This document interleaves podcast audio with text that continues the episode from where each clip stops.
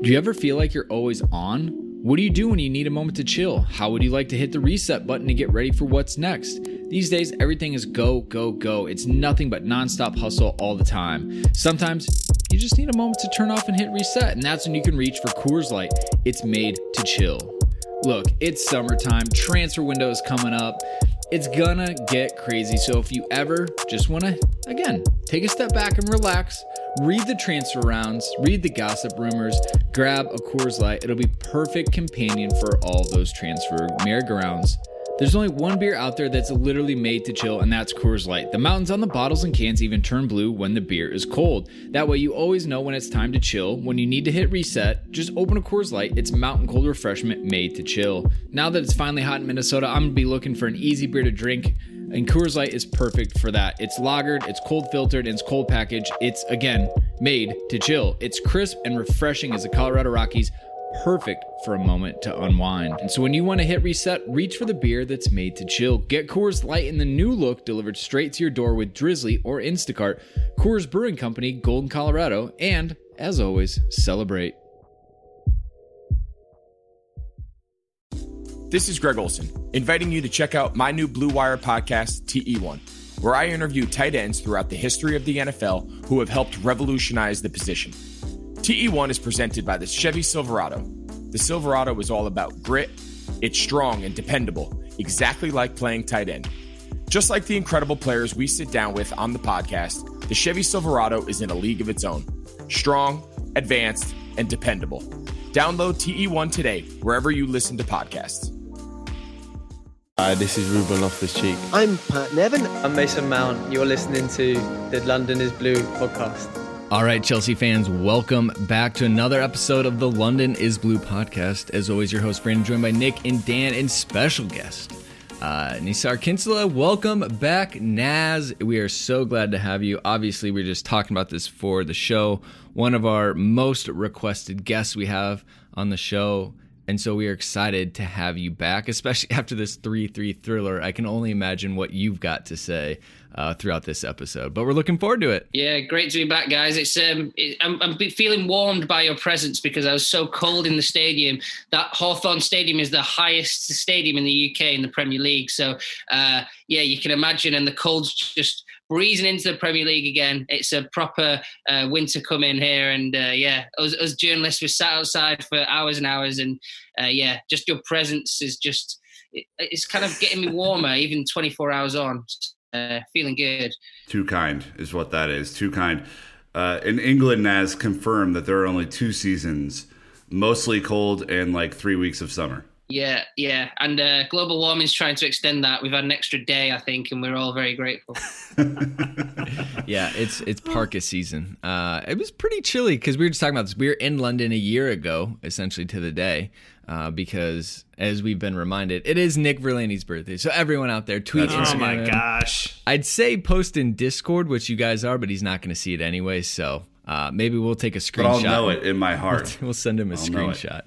Um, so, anyways, happy birthday, Nick. Uh, but it does get cold around this time of the year in England. We can confirm. Can't wait to be back though, Naz. Uh, real quick though, Dan, before we get into it, Naz had a very insightful tweet around the 28th minute yesterday, and I just feel like it's a good way to kind of set this episode up. Get in the mind of the journalist. Oh yeah, it was it was great. It was the good thing about going uh, three uh, 0 down after 28 minutes is you have 62 minutes to come back and you know, really just a, a Lampard master plan or something. I don't know. The prediction, Naz. Uh, impressive. Yeah, well, I mean, I expected, you know, I put Timo Werner, my captain, on FPL, so I'm not always right with my predictions, but I was just like, you know, it, it could be worse. And, you know, it wasn't beyond the realms of possibility. I mean, it maybe felt like it for a second there, but, you know, Chelsea do come back and there's just so much, so much class. You would hope so. I mean, if you listen to our match preview, we were pretty scathing on how bad West Brom are. So uh, karma is a is a thing that we don't want to talk about. us. Um, all right. should- Look, it is. Should have you should have finished that sentence, Brandon. Look, I'm not trying to get the explicit rating this early in the episode, uh, but let's jump into the three word match reviews to really help set the tone for this one. Uh, I just have to go with Gary Hayes, friend of the pod, friend of Naz, even surprisingly that Gary can have that many friends. Uh, fucking L. That was his three word match review. And to be fair, I don't know if it gets much better than that, Dan, um, but I know the engagement on this is far exceeded the the hundred response mark. So I'm sure you've got a couple good ones in here. Yeah, there were there were a couple hundred, and uh, yeah, I liked one from uh, Bothra underscore twenty three. His review for it was, "Who's the coach?" And his question then to us was, "Is there a coach?" Which uh, was an interesting one. They saw one that uh, the football ka who said looked like Palace, and uh, that was a pretty apt description in multiple ways. Uh, Nick, I liked also the one that was "Let Callum Cook" from Matt Defoe. That was an excellent one. I yeah, we- I think played like Palace, more like um, is is is the answer there. But we have we have some of our own. Let's not let's not jump away from what we think the three word match review is. And because Brandon is so gracious as to pass to us all the time, I would like to take this moment since it is my birthday to take over the host role for just one segment. Brandon, what is your three word match review? It doesn't matter if it's your birthday, Nick. Know your role, sir. Stay in your lane. Look, no, no, guest guest Um, host. I, I Haha! I knew you didn't have It's- one. no, I was That's trying to- exactly right. I have two, but I think I'm going to go with Lampard must learn. Um, And that was pretty much because of the last 15 minutes, and we'll get into that. Um, I felt like there was a very obvious thing. I because there's two sides of the match. There was the going down three nothing, and then there was the comeback of to get to three three, and they're very opposites in that. And so I just had to. I- I'm gonna go. I think a little bit more negative this episode, which might surprise some people, but I'm gonna go. with Lampard must learn. So there's mine. So uh, if we're playing Uno, Nick, my reverse card right back at you. Massive individual mistakes. Massive. I, this it was like it's like they were trying to do a comedy routine yesterday. I mean, it's hilarious. Dan even in our group chat tweeted like, "This is actually funny." Like Thiago Silva pulls a slippy G out of nowhere. Okay, like our our most experienced like former world class defender just goes full slippy G at it. Okay, and then Marcos Alonso's error, and then another error, and then five more errors. Like all West Brom wanted to do was go a goal up and sit back, and we gave them three. Fair. That's very fair. Dan, over to you. Yeah, I went with the uncomfortable Cobham comeback. It was the the the neck was a little tight throughout the uh, throughout the match, the shirt that we were wearing, and uh, yeah, it was thankfully rescued by some of our academy graduates, but uh, that does not make it something that I'm super excited about. All right. I think you probably put the most time into this. Naz, the writer, though, the literary master. Three words. Well, I don't feel like it's literary mastery this, but Alonso is done. I could feel him going under the bus. I felt like he was not gonna he was gonna have to walk home from the Midlands. Like, just felt bad. But I also was like, I bet a lot of Chelsea fans actually it was music their ears because he was absolutely shocking. You could you could see it from uh, minute one really how bad he was in the game, and it was like it was bad. But like when your coach comes out as well and and and throws you under the bus as well, like it's just like wow, it's going to be tough to recover from that, especially with Mr. Chilwell coming in soon. Mr. So- Chilwell. And I think that like Lampard has done a pretty good job of not really ever calling players out and really keeping that behind the scenes. So when you get one, you know it means something. So, all right. Well, as you can tell, this is going to be an interesting episode. Uh, but of course, it is after that that match. I mean, this is not going to be straightforward and relaxed. Uh, thank yous, as always, to the, the beautiful people out there that have earned them Ben, Daniel, and Matt joining us on Patreon. I believe you're all already in Discord, so come hang out with Dan and I. Uh, over to you, Dan, for Apple Podcasts. Yeah, we got a bunch of them. We are still on our quest to a thousand Apple Podcast reviews in the U.S. We are, you know, combined globally, we're in the fourteen hundred range, but we would love to have over a thousand in the U.S. Apple Podcast Store. We are getting there. We're about 35 away at the moment, which is pretty exciting. So Aiden, Amen CFC, Brad from the St. Louis Blues and the Lose. Uh, we appreciate that. We got the R Star 225. We got Young Simba with a zero and a four in there. So it's a super legit, super gangster handle. We had Brian Chino 11 and also Gabe underscore Matucci all leaving five star Apple Podcast reviews. Super thankful, super humbled. Keep at it. Let's get to a thousand plus. All right. And then, Nick, over to you. We do have a cool thing that happened recently as far as a podcast ranking list. You want, you want to share that one out for our fans? Yeah, we, we did on social this week, but uh, I mean, we were genuinely shocked when Dan opened the chartable charts earlier this week and we were up to number four at one point in the U.S. soccer, like U.S. Uh, store, but soccer as a term for search rankings. We are up to number four, ahead of some incredibly massive shows uh, for for U.S. followers. Uh, so just thank you, uh, incredibly, uh, incredibly cool to see, and we're we're just gonna keep moving the, the best that we can. Uh, Naz is a part of that, being on the show as a massive fan draw and uh, we we hope that we can consistently kind of be in that top ten list. I think Dan, we're like 11th when you look at like the all-time rankings, right? So we're just kind of outside the top 10 on that search term. So uh, really, really cool. And it, you know, the iTunes ratings help or Apple Podcast ratings help. Uh, sharing us on social helps. Like it all, it all helps. But those downloads have been crazy, crazy, crazy this month. So you guys are are just smashing it. Thank you. So quick heads up. Uh, now that we have Naz on, we're expecting to get to top two at least, right? We got to get the Naz bump. uh, but just remember, uh, Matt Law will be coming on later this week. So look for that one. And then Naz's later this month because we announced that he's going to be coming on regularly as well. So this is a part of what we're doing with uh, the Blue Wire relationship and just climbing these charts is putting it back in and getting the guests that you guys want. So really excited about that. All right, but here we go. It is the match review time. West Bromwich Albion in the Premier League this past Saturday. Finally, a Saturday match at not Stamford Bridge at the Hawthorns. There's Naz saying, the windy I didn't know. This is a little fun fact. Highest stadium in, in England. I like that one. Uh, West Brom 3, Chelsea 3.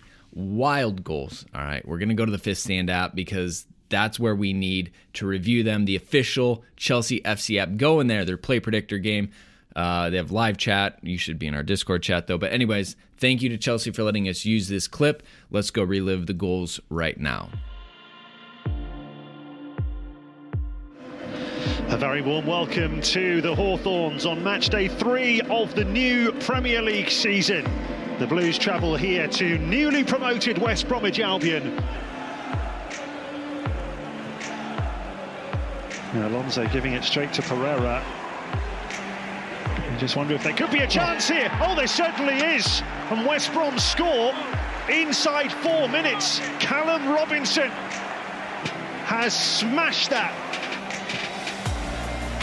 Oh, beautifully done by Mason Mount.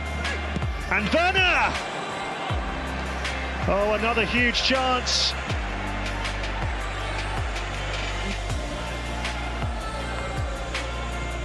Oh, that's a mistake by Thiago Silva. And they could be in again. They are. Astonishing. He's done it again, Callum Robinson. First corner of the game. Oh, it's 3 0. Is the flag up? Kyle Bartley has put it in. He's onside. There's no doubt there, but we're just ball watching. Trying to pick away through this army of Baggies defenders. Azpilicueta. Mounts. Yeah. Ah! What an unbelievable strike. Sam Johnstone didn't even move. And that is a goal back for Chelsea. Beautifully struck by Mason Mount. With Furlong out of position, here's Werner. Hudson Odoi. Havertz, Hudson Odoi! Yeah! Superb goal! Beautifully created, majestically finished, and it's 3-2, game on. Pulled back for Hudson Odoi. Havertz is there. Mount. Yes. Oh, it's in from Abraham! Would you believe it? 3 3 deep into stoppage time from 3 0 down. Hey, Nick, do you remember when uh, you predicted that someone might have a really good game for West Brom and then it happened? Yeah, I. so, here's the thing. We Picked a name the, out of a hat. we were in the chat yesterday. and Naz, I must admit that I didn't do a whole lot of extensive extensive research on West Brom's key players before the match. Um, but I pulled out Matheus Pereira as the guy I wanted to look for, and boy, did that work out for me. uh, he was he was uh, he was all over the place, and I think by far their best player on the day. And uh, I this is for everyone who's like, "Hey Nick, why are you never comfortable going into match predictions?" It's this game is why. They're, I think West Brom. Now, is it fair to say that West Brom are probably going to be the worst team in the league when it's all said and done? Yeah, easily. I, I mean, I, I, was listening to the Slaven Bilic press conference after the game, and he was like, "Man, we need some new signings. We're not good enough for the Premier League." he was like, basically just saying it out there, like especially a striker they were after, and they were like, they played a winger up front who scored two. Um, yeah, it, it, you have to think about this result in that context as well. So we got all swaggy on our match preview. We were just walking in there really confident, and look, this is why I don't do that this match in particular is why I have no confidence in match predictions. We were as bad as I've seen us in a very, very long time for 45 minutes yesterday. And, you know, in the Premier League, no matter how bad the opposition is, this is what can happen. Your your Matheus Pereiras of, of all people can go and, and play like their prime Eden Hazard. Uh, your your defense can lock up. I mean, it's it's why I have no confidence. Game. This is this is what it is. This is honestly a real life sneak peek into the salt that runs through Nick Verlaney's veins on yes. a match day. Uh, Dan, run us through the lineup. There was a lot of speculation about this. Obviously, we didn't have any anywhere close to the correct score predictions. Uh, lineup predictions, not really close either. And I think uh, we're gonna have a lot to talk about uh, around this. Well, Frank Lampard takes the hard left and puts Willy Caballero between the sticks. We had a back four of Marcos Alonso, Andreas Christensen, Reece James, and Captain Thiago Silva. That's right, Captain Thiago Silva. Our midfield had a two to start with, with uh, ahead of them with Kanté and Kovacic. You go ahead of that with an attacking three of Mason Mount. Kai Havertz in the 10, Timo Werner, and then Tammy Abraham up top. Kepa unused sub, Fikayo unused sub, Jorginho, Ross Barkley, all unused substitutes. Azpilicueta and Callum Hudson-Odoi get a half a piece, and Giroud gets about 20, 25 minutes or so coming in as the last sub in this match. But Naz, from the midweek period, or the kind of end of the week when Frank had his press conference to when this lineup came out, how surprised were you with who actually ended up on the pitch? Because it feels like Frank was saying one thing, and then the actual lineup we got was just a touch different. I think I think this lineup was influenced by the cup game in midweek. So like Tammy had a really good game, throw him in, linked up really well with uh, Havertz as well. So he came in. Uh, I think you know that might have been a surprise to some people, but actually, I thought you know when I was I was trying to predict my eleven, I put Tammy in for me. Um, the only one that really surprised me was Thiago Silva. I thought that save him for the Spurs game. You know, he's a player who's used to playing in big games, and and get him against the top team. It's different playing against West Brom. I'm I'm not saying he can't do it in the future, but obviously. I'm not saying I predicted the mistake he made either, but I just thought, you know, save him for that. Play Tomori, pace uh, in behind as well, because these teams are always going to try and hit you on the break. So bring on Tomori's pace. I thought that was going to happen. And then, you know, the only other sort of big change was Willie Caballero for Kepa. And you know, watching the game midweek as well, I was there, and and Willy Caballero, low key, had an excellent game against Barnsley. I mean, Barnsley had quite a lot of shots. Chelsea just didn't really bother defending against Barnsley and just sort of, you know, went gung ho. It was a great game, attack versus attack, and Chelsea just finished brilliantly. Kai Havertz, amazing. Uh, but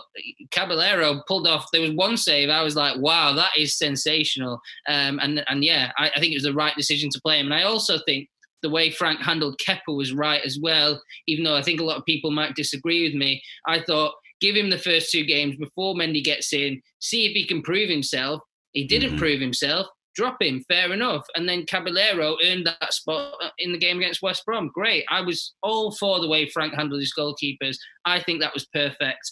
Um, it's just not worked out for Chelsea because Kepa didn't perform. And and why doesn't Kepa perform?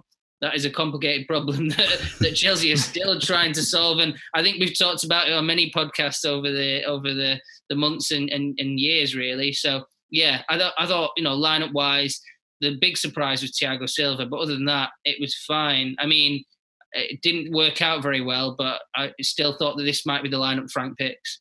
Well, I, I couldn't believe the Thiago Silva news myself because not only do we not see Zouma on in the team at all, but Fick also had a pretty good game against Barnsley. I mean, like, and I think played really well against Liverpool. To be fair to him, so I just thought like you know Thiago Silva's been with the team for all of twelve days or 13 days before this, and he just played on Wednesday, and he's 37 years old. So let's 36. Okay. All right, turning 37 soon. Um, just turned 36, kind of like you just turned 33, not 37, which I called you earlier in jest. Yeah, but but the gray in my beard would suggest I'm 47, which is fair enough. yeah, that's why I he.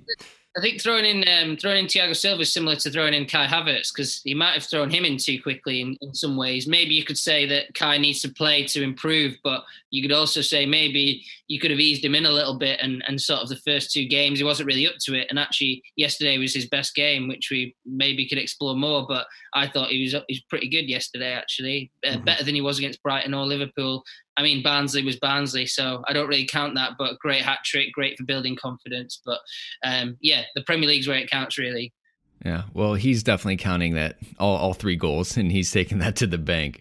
Uh, uh, high level match stats: Chelsea with seventy six percent possession, uh, twenty two shots, ten on target.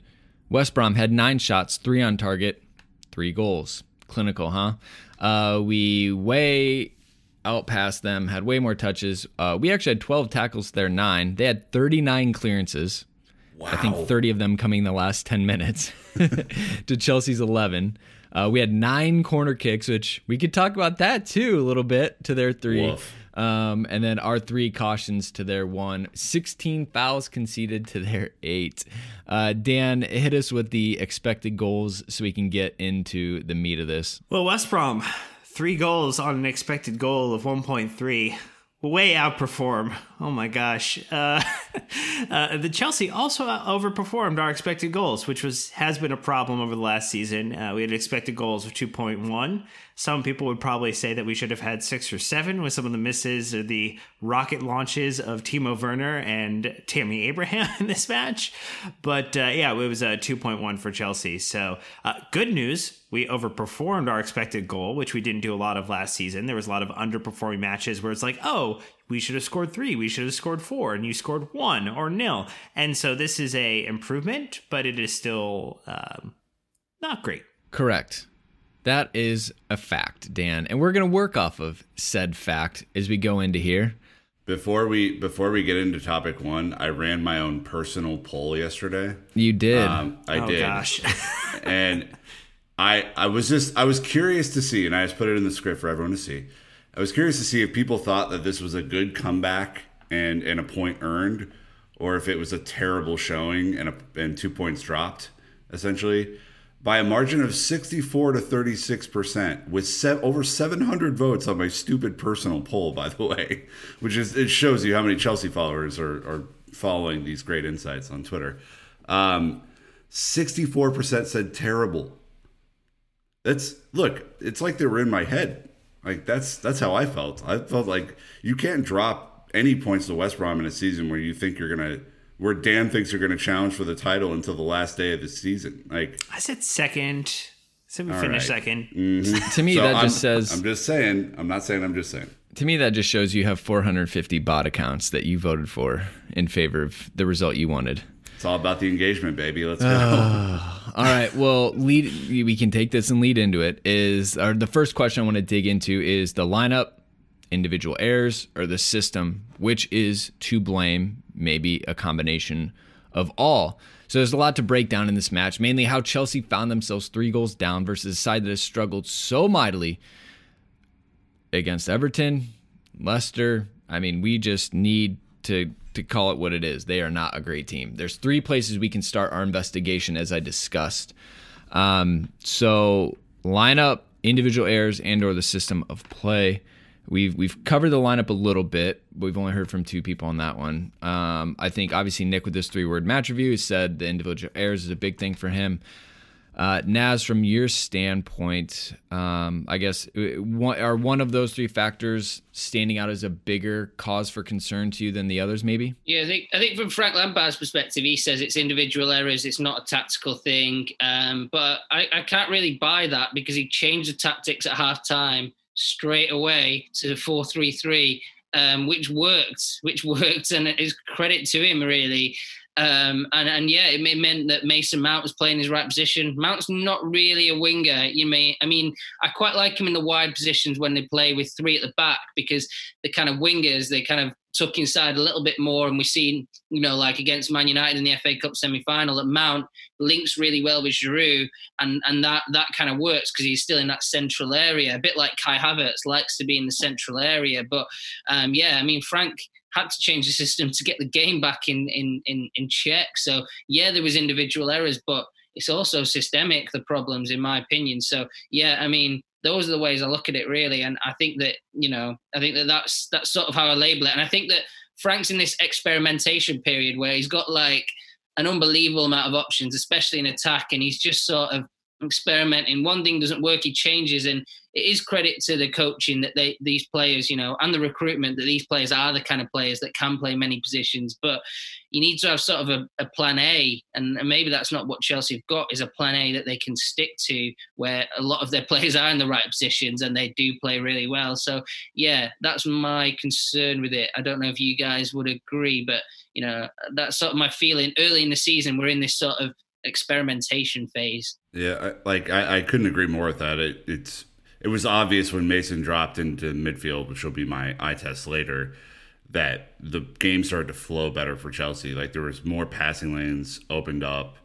Uh, Callum obviously provided some really great width, and we'll, we'll, get to him in a second. But the balance was better. You know, I think w- what you saw in the first half, Dan, was a midfield pivot that was all over the place between Kanté and Kovacic.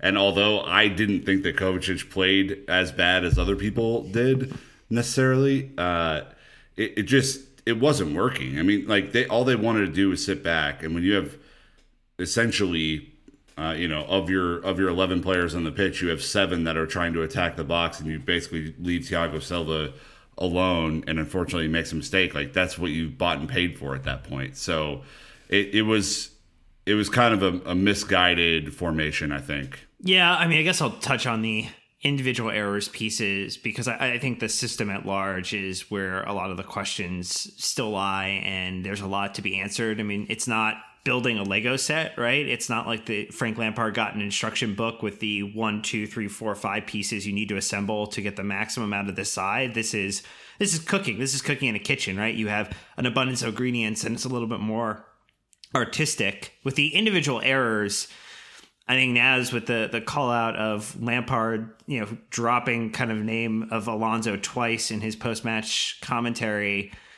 had a really really awful game. Uh, Thiago with the slip was, was quite unfortunate.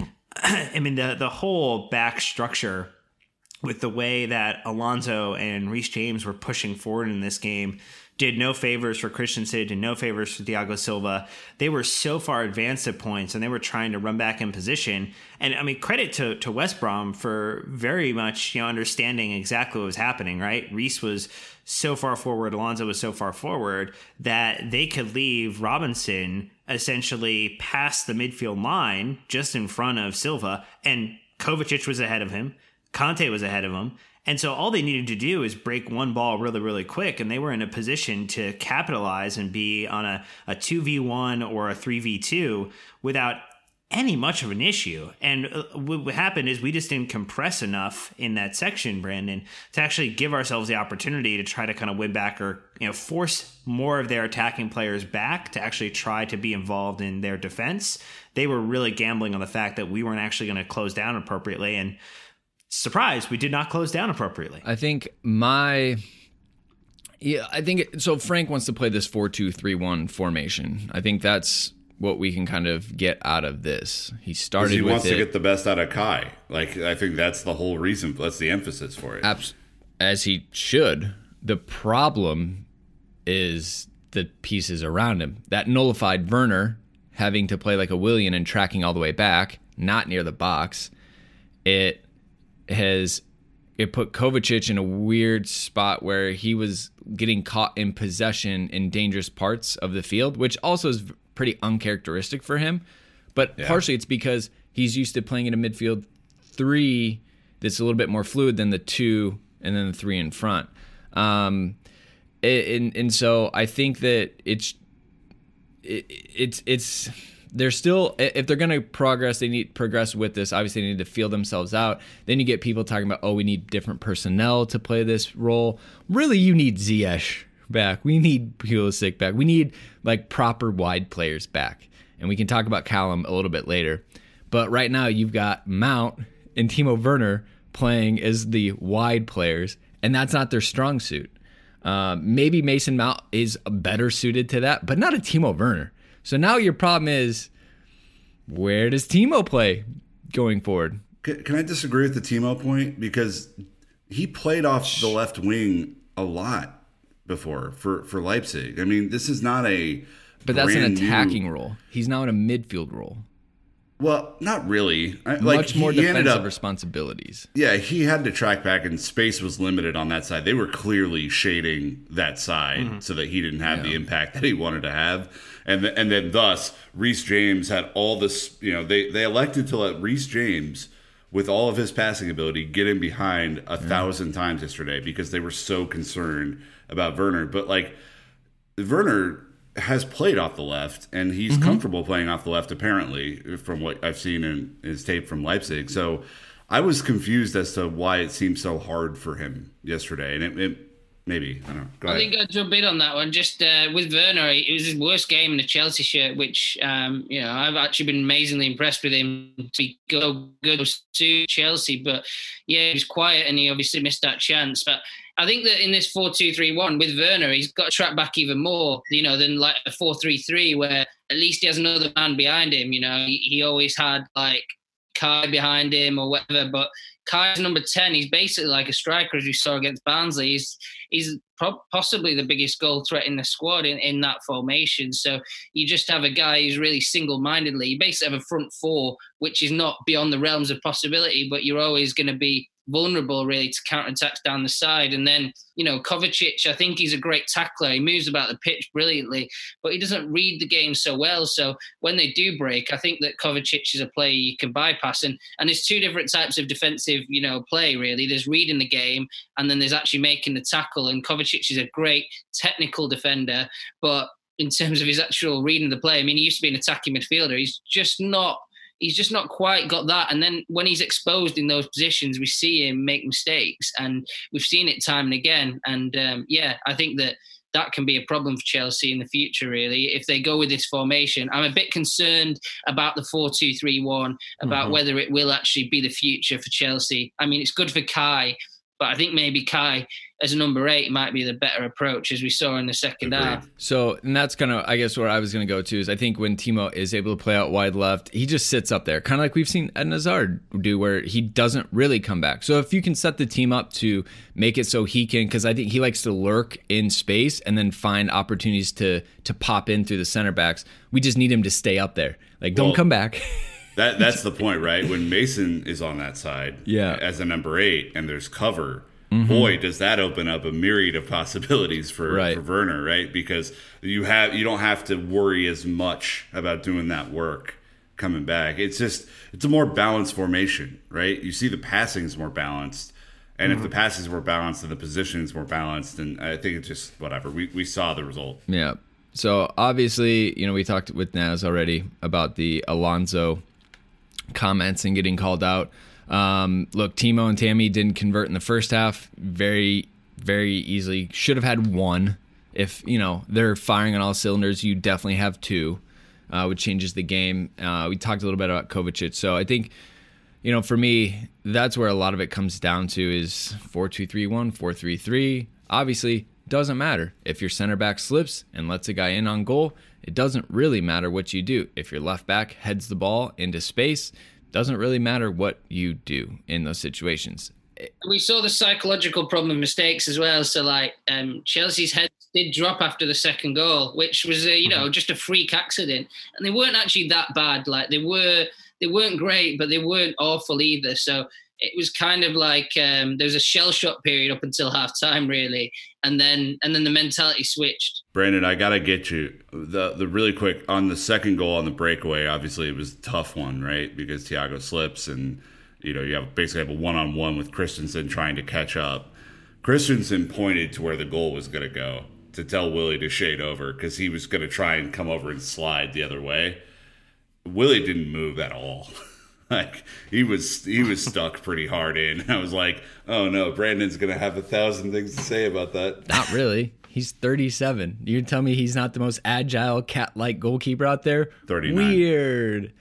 And also, who knows how much him and Christensen play together to like have a conversation of be on the same told page. Him, though. He's I know, like, I get bro, it. I'm not defending. It's just like there is a prime example of like two really big obvious things that didn't go well. But but I think that that's also another example though of where Frank maybe isn't always setting up the players to get the most out of them. You know, Thiago played mostly on the you know played on the opposite side at PSG and so now we've got a little bit of flip of position there in the back two.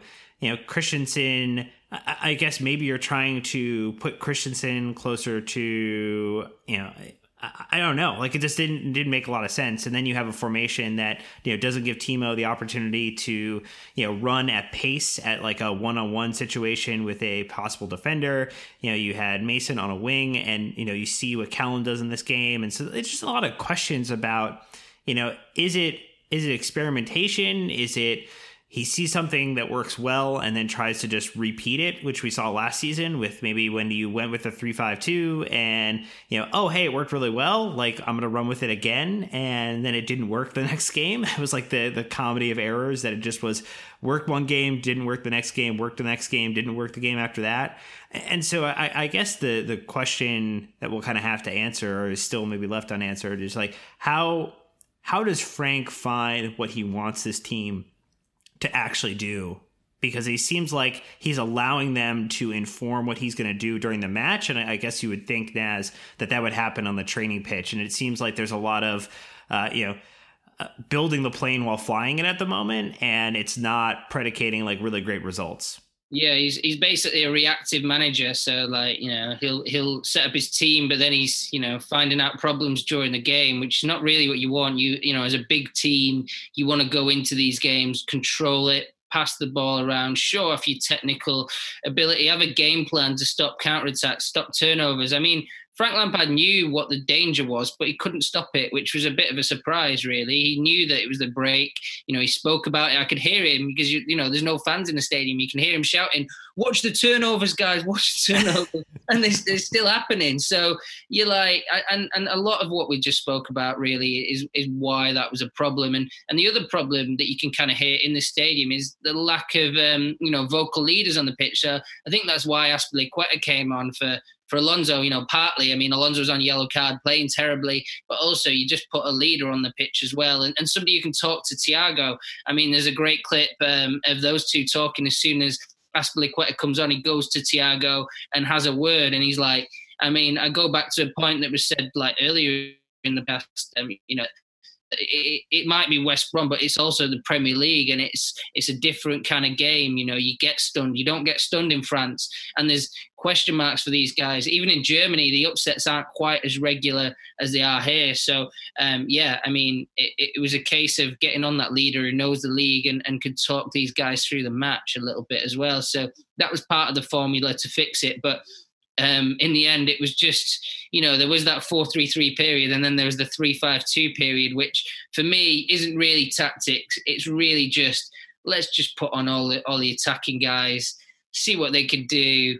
Um, and, you know, Chelsea are so good that they could do something in the end. So I'm probably one and a half competitive matches away of Lampard making poor personnel decisions in the back line to having some serious questions I've just was shocked Christensen came back in. Like this, if if Alonso goes back in again, one and a half is awfully specific. Well, because it's like you have this cup game coming up, right? So like I'm not really gonna credit that, but it's like once we get in like a couple more Premier League matches, to me, then it's like, you know, we're, we're really close to being like, okay, now we have to ask some questions because he can do well to Naz's point of correcting them in a match. But why are we even in that situation from the beginning? We should be ahead of those situations uh, going into this this the 60th minute for his subs, his 70th minute subs, not chasing a match. That's why I said. But yeah, one and a half is specific. You know, it's like those betting well, odds. I think my biggest fear going through this season is that you know the, this doesn't really get solved, and that you know the way the way the sort of like Jurgen Klopp built his team at, at Liverpool, he kind of had a vision in mind, and they didn't have to be the biggest names that he'd sign, but they fit in that system. And my biggest problem is, you know, my biggest fear is that they're, they're, all great players. I have absolutely no doubts that Havertz is a great player. Werner's a great player. He's not scored yet for Chelsea, but I still, you know, I know he's an amazing player. It's simple. You can just see it. And then, you know, Hakim Ziyech's a brilliant player. Pulisic's a brilliant player. But my problem is, are they ever going to fit together and there's there is a potential that they never do and they never do and if they don't click if they never click and the and when you know the back line's an even bigger problem we're talking about. The, the front line's a little bit of a problem but the back line is a real problem. If they never click then chelsea will never really achieve at the level they need to achieve to satisfy the desires of the fans to win trophies. Well you say fans but we all know you mean roman. Roman's the biggest fan there is. yeah, the most important fan. Uh, look, uh, little Opta Joe cheeky stat here just says 20. Chelsea have failed to keep a clean sheet in 20 of the of their 21 Premier League away games under Frank Lampard. Laps. Um, look, at this point, I don't think any of us are really predicting clean sheets uh, at this point. Um, and if we are, it's because we're just being silly. Uh, so uh, that's just kind of the situation where it stands. But we're, we're going to take a quick break. Uh, when we get back, we're going to switch the narrative from why it didn't work from the beginning to the actual comeback.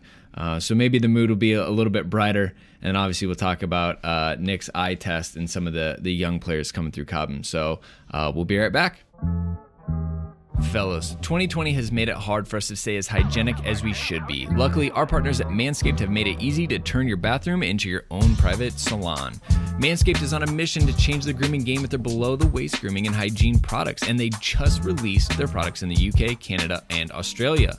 The Lawnmower 3.0 trimmer offers a replaceable ceramic blade with advanced skin safe technology, which helps reduce grooming accidents. The waterproof technology also allows you to groom in the shower and for up to 90 minutes. They also just released their Shears 2.0 nail kit, which is perfect add on to the Lawnmower 3.0 trimmer. Their perfect package comes with two free gifts and other liquid formulations to complete your ball trimming routine. These formulations are all vegan, cruelty free, dye free, sulfate free, paraben free, so you know your disco stick is in good hands. You're probably sitting on the couch with your hands on your balls, anyways. Might as well keep them smelling fresh with the Crop Preserver Ball Deodorant, an anti chafing ball deodorant designed to defend against the below the waist odors. When that summer humidity hits, I use these to keep my balls from sticking to my legs. They even use the Crop Reviver ball toner that is spray on toner for your testicles. Their foot duster, foot deodorant, is so good that can even reduce the odor of the dirtiest feet. Use the code London is blue and get 20% off plus free shipping at manscaped.com.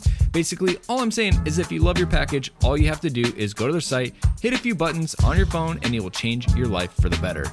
Get 20% off and free shipping at manscaped.com with the code London is blue and upgrade that salon with the luxury products of Manscaped. You've counted on restaurants, and now they are counting on you. And while their dining rooms may be closed, they're still open for delivery with DoorDash. That's right, DoorDash is the app that brings the food you're craving right to your door. Ordering is super easy. You just open up the DoorDash app, choose what you want to eat, and your food will be left safely outside your door with their new contactless delivery drop off setting, which I encourage. Choose from your favorite national restaurants like Chipotle, Wendy's, or the Cheesecake Factory. But they have the added bonus of having some of your favorite local spots on there as well, which I, I personally love to support my local restaurants like Lulu's in Kansas City. What's up? Shout out to you guys. I've eaten from you a lot this year. right now, our listeners can get $5 off and zero delivery fees on their first order of $15 or more, which is not hard to do, when you download the DoorDash app and enter code BLUEWIRE. That's all one word. That's right, $5 off and zero delivery fees on your first order when you download the DoorDash app in the App Store and enter code BLUEWIRE. Don't forget, that's code BLUEWIRE for $5 off your first order with DoorDash. Do it. Okay, let's call it a comeback, I, I guess. At Opta Joe says three. Chelsea have become the first Premier League team since West Ham in February 2011 to avoid defeat after trailing by three or more goals at halftime. A game which was also against West Brom at the Hawthorns that ended 3 3 character. So West Brom are on the wrong side of that. They're probably, their status probably like the only team to be up 3 0 at halftime and to have not won the game twice in the Premier League. Uh, orchestrating the comeback didn't look likely at three goals down after 28 minutes, but Chelsea were able to secure a point. How the hell did this happen, Naz? What in the world? You talked about the tactics change to a 4 3 3 and then a 3 5 2, which was really a 2 1 7, but you know, uh, kind of talk us through how you saw the game evolve uh, mainly in the second half after those changes were made. Yeah, I, I, admit, I'll admit right now on the pod that I was writing my uh, Chelsea lose piece. I was like, they might score two, but uh, still beat it. Um, I was so impressed with West Brom. Like, let's just put that out there. What a, what an effort by them. I mean, they they, you know, on their part, they didn't quite counter attack well enough in the second half to really stop the game. And there was a chance of getting the fourth on their part. Chelsea still weren't defending that well. They were very open. But hey, I did like the four-three-three switch. I thought that they were good subs at halftime. They were bold. I think Lampard had to do it. I mean, Alonso was playing so badly. You had to get him off. You had to get Azpi on. You've got him. You've got to use him. And then you've got a player like Hudson Odoi, who is a brilliant player, and that turned out to be a masterstroke, a bit of width. The um, you know the attacking wasn't great, and then you had you could put Havertz and Mount, and and you know specifically Mount. I think Havertz had a really good game yesterday, but Mount was kind of really poor in the first half, I thought, and then they moved him into that number eight role, and he's unbelievable in the second half. And I'm, I'm not saying he has to play number eight every time, but it is his preferred position. And then he ends up in that spot. Um, and you know, I was listening to what the um, actual players were saying. I, I, saw Hudson Odoi and and Tammy Abraham being interviewed after the match, and they both pointed to Mount's goal, and they were like, look, this is the point when we believed. I mean, it was an unbelievable strike. Let's let's get it right. That technique is sensational, and um, it really turned around the mentality, and it, it would have done for West Brom as well. Uh, they did their best to try and fight it, but it, it ended up being too irresistible for Chelsea, and that was a big moment. And then you know the switch to three five two. I wasn't in love with that switch, but it did it did put an extra big man on up top, which kind of helps in these kind of games where you've got a lot of big defenders who are sitting very deep. You know, Giroud's quite good at that. And then they put, um, I think that you know they sacrificed Werner, put him out of position on the right wing, and then put Callum on his best position on the left wing, and Callum just ripped apart the game from that point of view. And I thought he's brilliant. I thought Callum actually had the match winning, uh, the match equalising moment. That cross he did at the last minute was really good. Um, you know, I, I, don't, I don't know if everyone can even appreciate how hard that cross was to do, but that was a real moment of quality in Tammy's goal, and and credit to Tammy as well because he just basically wasn't in the game, but he just stood there in the middle, just waiting for that chance, and he waited 90 minutes, and it came, you know, in the extra time. Brilliant. Um, but yeah, that's sort of how I saw it. So the key points was really was, you know, Mount Mount's goal really swung the game, and then you know just in terms of getting just so many attacking players on the pitch, and, and Hudson Odoi in his best position, and Hudson Odoi was the man who brought the quality as well. So credit to those two. I really thought they stepped up. Well, obviously the Cobham crew to the rescue is Dan's tagline for this one, uh, and, and rightly so. Um, I I was, I don't know how great the Giroud sub was, but at the end of the day, Dan, whatever concoction he had on the pitch in an amorphous formation, it did get the result. you know, um, and I think it's kind of an intangible stat, but like Mason Mount's resilience is kind mm. of the uh, a differentiator I have for him. He might not be the most skillful, might not be the the most uh, tactically aware in certain situations, whatever, but he will never give up and won't allow people to like drop their level. And that's like kind of like that Chelsea DNA that, that we talked to him about. But overall, again, um, you know, Mason jump starts it, but it just it went on from there. It really changed the entire match for Chelsea. Well, it, it flipped with the substitutions and the formation change, and you know the it took advantage. It actually allowed, I think, you know, Kai and Mason to find more goodness from the match, which was great to see. You know, it, it put Timo in a position where he didn't have to kind of head back as much. You saw Mason get the space to uh, really play some some good forward service, and uh, you know, that that was nice to see as well you know, Callum coming on added, uh, you know, and it, yeah, it took a few minutes to to find his his footing within the match. But again, when you haven't played a ton over the last twelve to eighteen months, you know, you're you're still getting back up to speed, as it were. But yeah, Mason's resilience and his ability to find space to take the shot that that really uh, it was very reminiscent of I think his shot against uh, Man United in the FA Cup semifinals, where it, it was from distance, it was speculative. You kind of needed to rely on the keeper to to not really do anything, and he was just like rooted. He just like watched it sail by, and just like okay, all right, well this is this is what happened this is where we're going to be. And I, I know Nick, you want to talk about Mason's position and switch as the impact with your your eye test, but yeah, I mean he he's got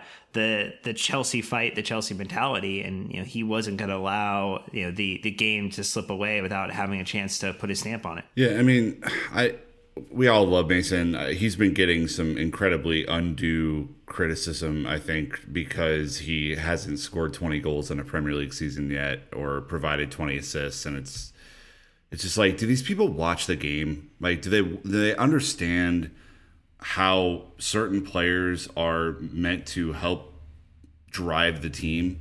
He's an engine player. Like he's certainly part of the engine of this team and he may not be the fastest player he may not have the best shot on the team. He may not be, you know, he may not have Ziyech's left foot able to put the ball wherever he wants every time he wants to. But what he does have is is far more than than what we've seen other midfielders give in this team. And it's energy, it's passion, it's enthusiasm. And by the way, yes, he can shoot.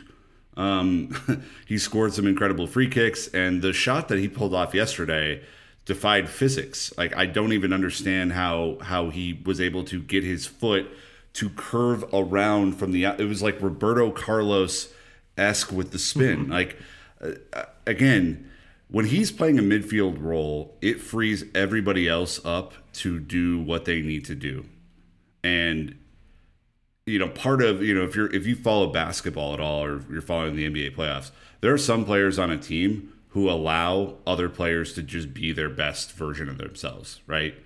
That's what I think he does for this team. And I do think, by the way, that as the season progresses, Naz, he will find his form in goals scored and assists made, but that's not maybe his most important role for this team right now. Yeah, I think that you got to remember that we, they've, they've been here for a year, um, Mason and Callum, but they're still growing as well. So we, we want to see them improve, and they are improving. And, and these new signings have come in to sort of lift the level of the squad. And and you know, you saw a bit of that last. You know, yesterday that Mason um, was really in control of the game, taking it over. I think he had four key passes, uh, seven shots. I mean, he was just so involved, and um, I think it was mostly when he was in the number eight role. And and it's just being in those positions really suits him. I think in the middle of the pitch, he's better.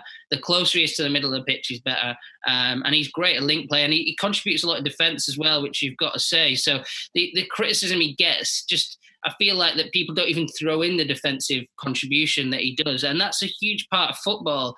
I mean, we're talking about the defense for the whole start of the pod, and you know, it starts from the attack, it starts from the forward players, and he's one of the best in the country at doing that. So let's let's say that that is what Mason Mount is all about, and that's what makes him unique, and that's why Frank Lampard loves him, and he plays the exact style of football Lampard wants to see at Chelsea, which is dynamic, aggressive, energetic, and he sums up everything that Chelsea want to be. And I think the new signings kind of fit into that mold as well with Havertz and Werner. So yeah, I think that that's what you've got to think of when you see Mason Mount, and we're seeing him develop. He wants to improve every day. He wants to get better.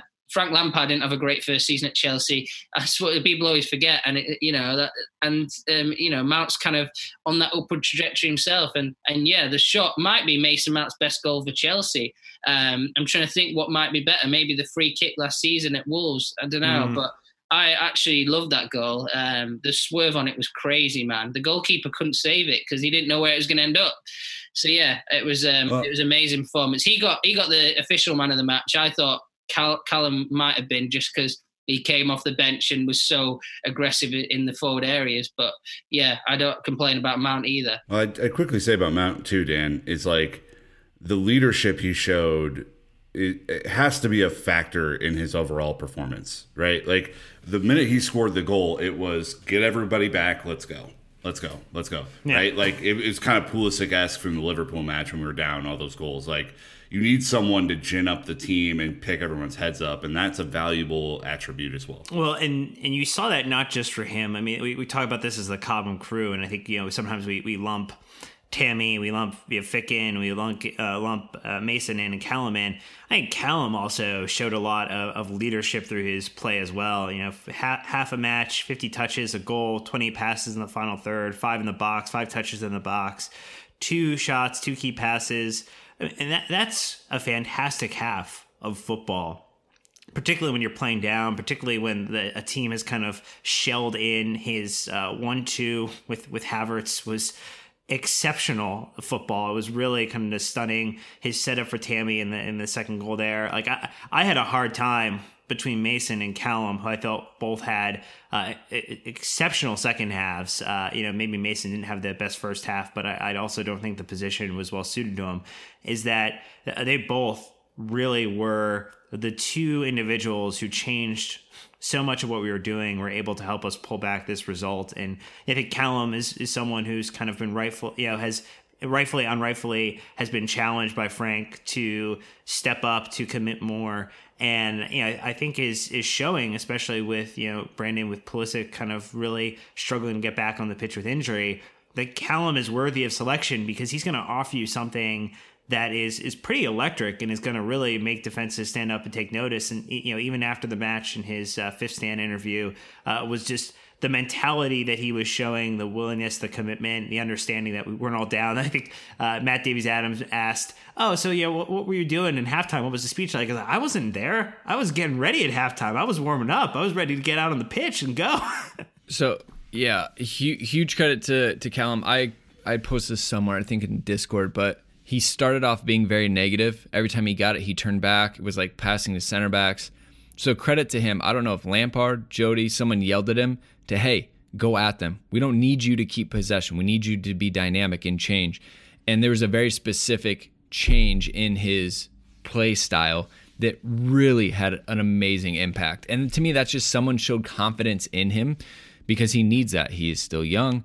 Um, he still isn't getting consistent minutes. But then look, this ties it back to we need wide players. The formation flows better. This 4 2 3 1 4 3 3 conversation is back.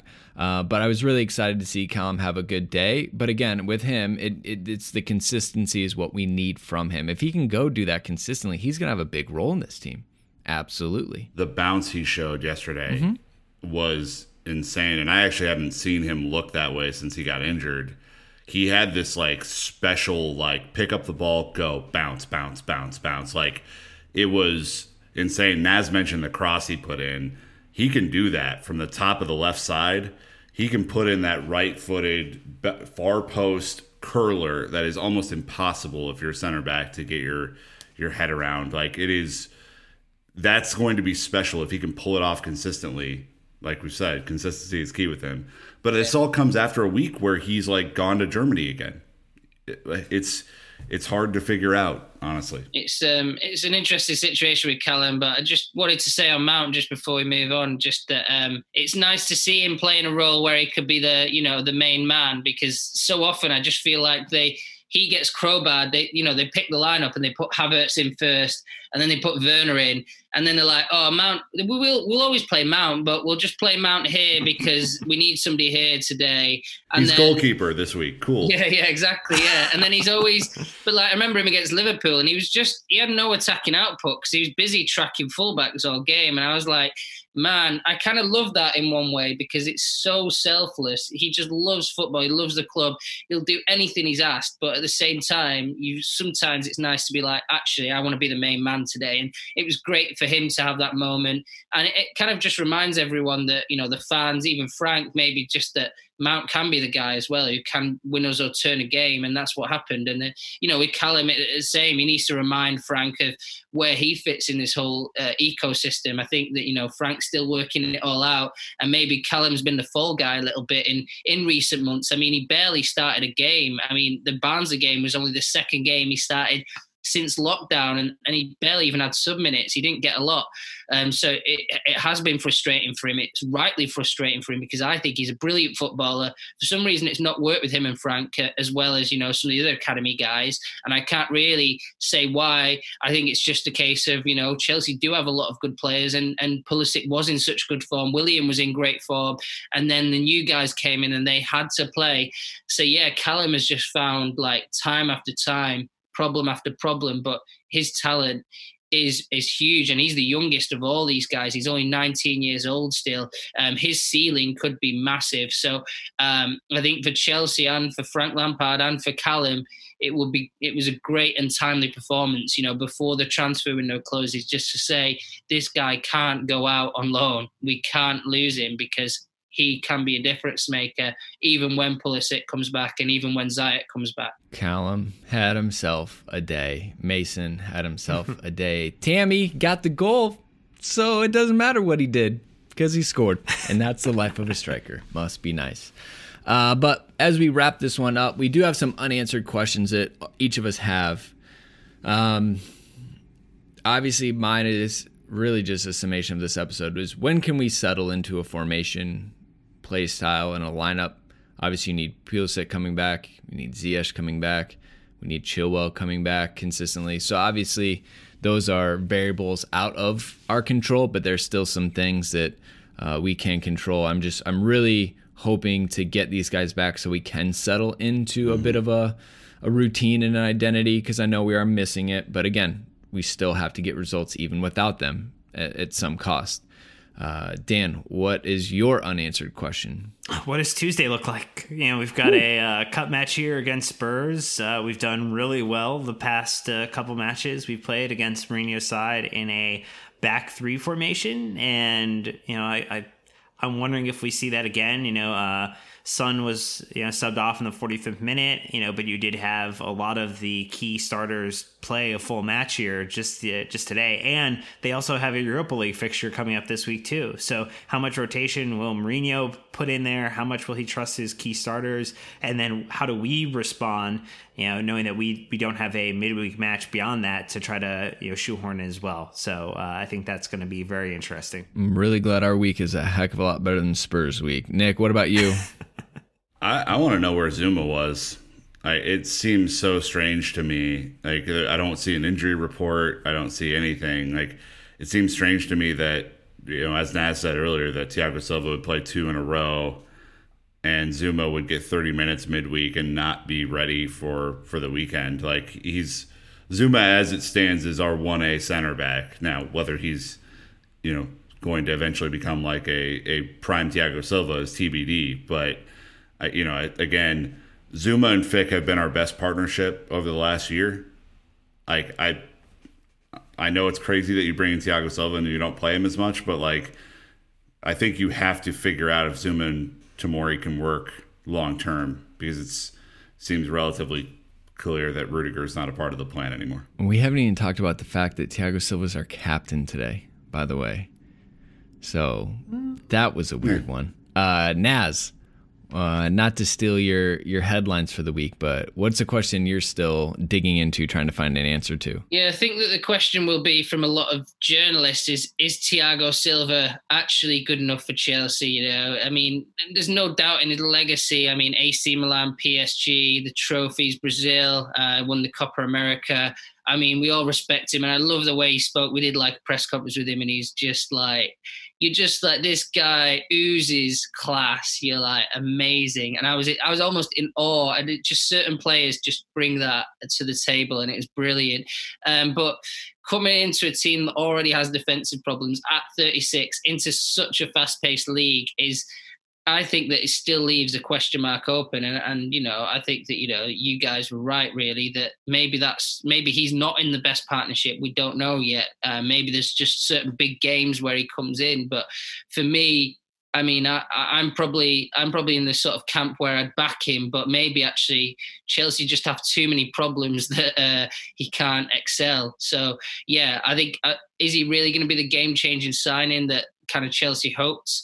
Maybe not, and and maybe you know it will end in a year because he's only got a one year contract with a one year extension. So I think that for me, going forward, that's going to be a big question mark. Is and I think that a lot of people are going to write about it in the coming months. Is you know what is Thiago Silva? What Chelsea need? Do they need another centre back? Are they just going to look for another one in January anyway?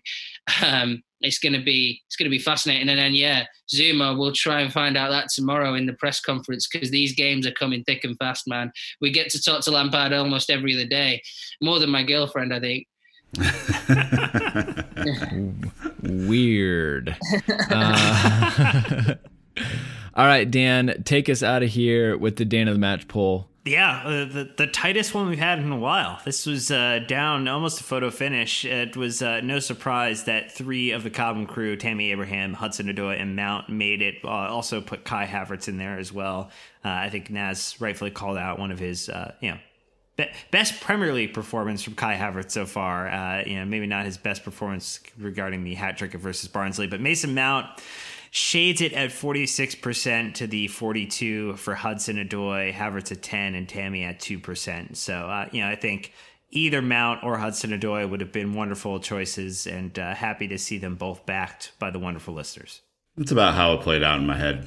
I, I think, I think Mount probably just slightly deserved it. Again, Tammy only being on there because he scored in the 93rd minute, forgetting all of his tap in misses. he got he did the hard the thing. I don't know. Yep. That's some things paper over the cracks, Brandon. That's the life. All right, so the Premier League table as it stands: Everton first, Leicester second. This is while the Man City Leicester match is going on. I can actually see it right here. Uh, Arsenal third, Liverpool fourth, Palace fifth, Leeds sixth, Tottenham seventh, Chelsea eighth, Newcastle 9, Man City 10. Again, they have to play Leicester right now. Villa 11, Brighton 12, Wolves 13, United 14, 15th, Southampton, West Brom 16th, Burnley 17th, West Ham 18th, Fulham 19th. Sheffield United bottom of the table right now after they lost 1 0 to Leeds. A uh, huge bounce for West Brom. Went from 20th to 16 with that point that we gave them. So, uh, that's just kind of the way the table is right now. Still a little silly. You've got some teams that have played one match, some that have played three. So there's a huge amount of variance still in this uh, in this table. But we'll we'll have to see. Next match is in the League Cup against Tottenham. Again, we're expecting heavy rotation, um, but we still got to go out and do the business. So we'll see how it shakes out. Naz, thanks so much for joining us. Always a pleasure to hang out with you, sir. Pleasure's all mine. Thanks, guys can't steal the the pleasure giving Naz. We we said it to you first. So uh, Dan and Nick, as always, thank you, gentlemen, listeners. You're the best part about this. Let's chat about what we discussed today. Social media, Discord, wherever we want to do it. Uh, we have plenty more to talk about. So we'll be back real quick at the middle of the week uh, with the with the Tottenham match review. So enjoy its uh, big week of matches. So until next time, Chelsea fans, you know what to do. Keep the blue flag flying high.